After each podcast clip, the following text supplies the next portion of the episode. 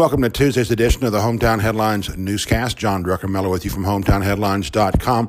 Thanking you for joining us today. Let's look at today's headlines. First things, two Romans are headed down to the Democrats' Wednesday night debate in Atlanta. We'll have details about what time that's on, where to watch.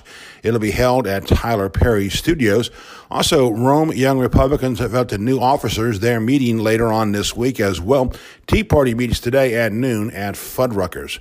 Restaurant news Aventine Restaurant on West 3rd Street opens one week from tonight, November 26. Hold the phone. They're already booked for opening night. Reservations, though, are recommended. Health news today. The survey says Rome is the sixth best city for doctors in the country. That includes a look at salaries, cost of living, and other factors. From Paulding County, a Cartersville man has been charged with attempting to have sex with an eight year old. A Cartersville woman, 53, has been struck and killed while walking along Georgia 20 also, more health news. Harbin Clinic saying internal medicine is now certified in treatment of obesity. We have that update for you this morning. Other news this weekend, get ready. The Rome Noon Optimist Club's 59th annual pancake breakfast is this Saturday at the Civic Center, 6 a.m. to noon. We have what you need to know about that and a reefer back to our sausage dog feature from last week. Buzzing today, Berry presents Proof this week. It starts Wednesday night. Also, we have the hours for the weekdays on the Forum on Ice. Downtown Trolley Tours return December 7th. And breakfast at Santa's Workshop is coming up on December 7th, pardon me, December 14th to benefit Harbor House. Your Ware Mechanical Weather Center forecast right now, a little bit of rain actually moving in. Other than that, though, sunny and clear through Thursday night. Rain is back late Friday into Saturday. We could see an inch or so of rain mostly on Saturday. Obituaries today, we say farewell to the Reverend Dan Boswell. We have public health restaurant inspection scores for you this morning and Greater Community Bank Crime Watch report updates on area arrests from Floyd, Bartow, and Polk counties. Busy morning on the Truett's Chick fil A Sports Report. Of course, John McClellan's playoff picks for this coming Friday night. We have the playoff schedule plus updates for Rome and Calhoun fans who have some pretty long road trips coming up this coming Friday night. College football, don't forget, Berry Vikings play this coming Saturday. It's the first round of the Division Three playoffs. They play at noon at Valhalla. Georgia Tech is home versus NC State, 8 p.m. Thursday night this week. Other sports news for you today. Don't forget Georgia Bulldogs home this coming Saturday afternoon.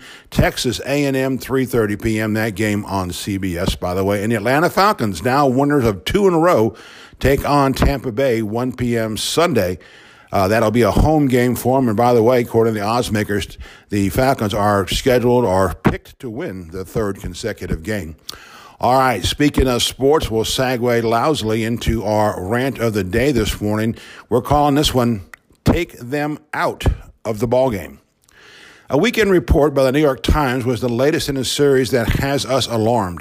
The report identified teams the minor league baseball system basically would eliminate as streamlining is considered to improve the remaining ballparks, boost player salaries, cut travel, and yes, save money. Their words, not ours.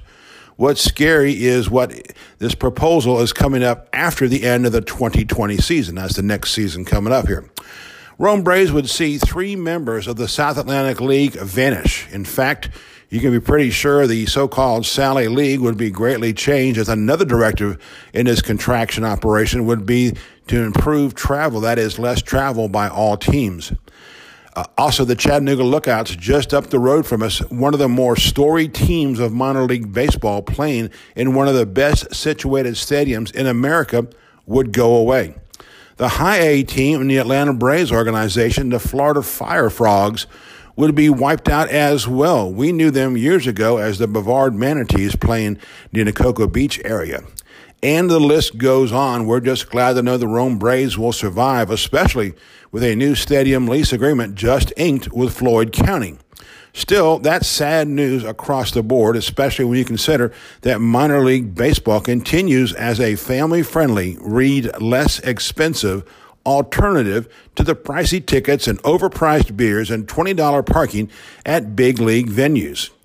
It gets all the more confusing when you read that minor league baseball attendance this past season, 2019, was 41.5 million fans. That's up from 40.4 million a year earlier, more than 1.1 million more fans year over year. The record was set, by the way, in 2008. That was 43.2 million fans. And we wonder if the start of the Great Recession in 2008 may have been a factor with folks choosing more minor league versus the professional leagues. For the past 14 seasons, the minors have drawn more than 40 million fans a year. The NFL, by the way, for the past eight years has averaged around 17.2 million fans in their stadiums each year. Yes, we know fewer games, etc., etc. Still, that shows you the size of the appeal of minor league baseball. What about locally? Around 153,000 people attended the Rome Braves home games in 2019. That's an average of 2,216 people over 69 games. We lost one game because of a rainout. That's pretty good, especially when you consider Rome is the smallest market in the South Atlantic League. Despite healthy numbers, though, here comes the plan to contract the minor league baseball system and maybe throw the suddenly disenfranchised cities into a so called dream league of their own to bring in players who maybe don't have contracts or maybe some locals who have a little more talent than the rest of us. Then do so without major league affiliations, without major league marketing power, and the like. Here's hoping someone cuts off the alcohol service at the next major league owners meetings at 7 p.m. You know, the way they do it at the seventh inning at the ballparks, and in turn get these executives a little more time to sober up before deciding to further damage a critical part of baseball's magic. There are few things more worse than a city losing its minor league affiliation. Ask Macon, which struggles with the loss of the Braves even today. Or nearby Huntsville, which lost the Stars but finally found the magic again, built a new stadium, and will welcome next season the incoming Trash Pandas.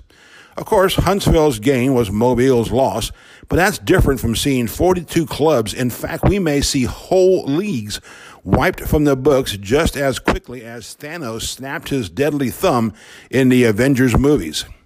Look at what the Rome Braves have meant to our own community. Since 2003, the Braves have been a wonderful family outing where we really watched tomorrow's Atlanta Braves get their start. Just as important, our kids and our grandkids have served as honorary team captains, thrown out ceremony first pitches, ran the bases, and taken part in some of those crazy in between innings entertainment.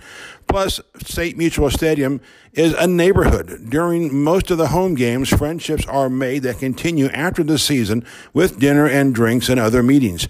To this day, you can go to the stadium, this is after 17 years, and pretty much pinpoint who's sitting where each night, just like going to church on Sunday. From personal experience, the home of the Rome Braves was about the first place we let our son basically move about without us being right on top of him. He and his buddies had a great time. One of their favorite tricks was feeding nacho chips to opposing pitchers' bullpens in exchange for game balls, most of which are still upstairs in his closet one decade later. You can't buy memories like that there are are there too many minor league affiliates out there? Probably not, as we see people like LakePoint and others building massive arenas for kids to play and grow as professional scouts watch them all the while. It's a business. Can the so-called farm teams be better managed? Probably so. Why not start there? Downsizing minor league baseball is a mistake for the communities, the fans, and mostly our youth. Don't let them take the minor leagues out of the ballgame. This is the Hometown Headlines newscast for this Tuesday morning. John Druckenmiller with you. We'll have updates for you all day today on the website. As always, we open, we close with the great works by the maestro himself, Harry Musselwhite, and his rendition of Funky Druck. Have a great day in Northwest Georgia.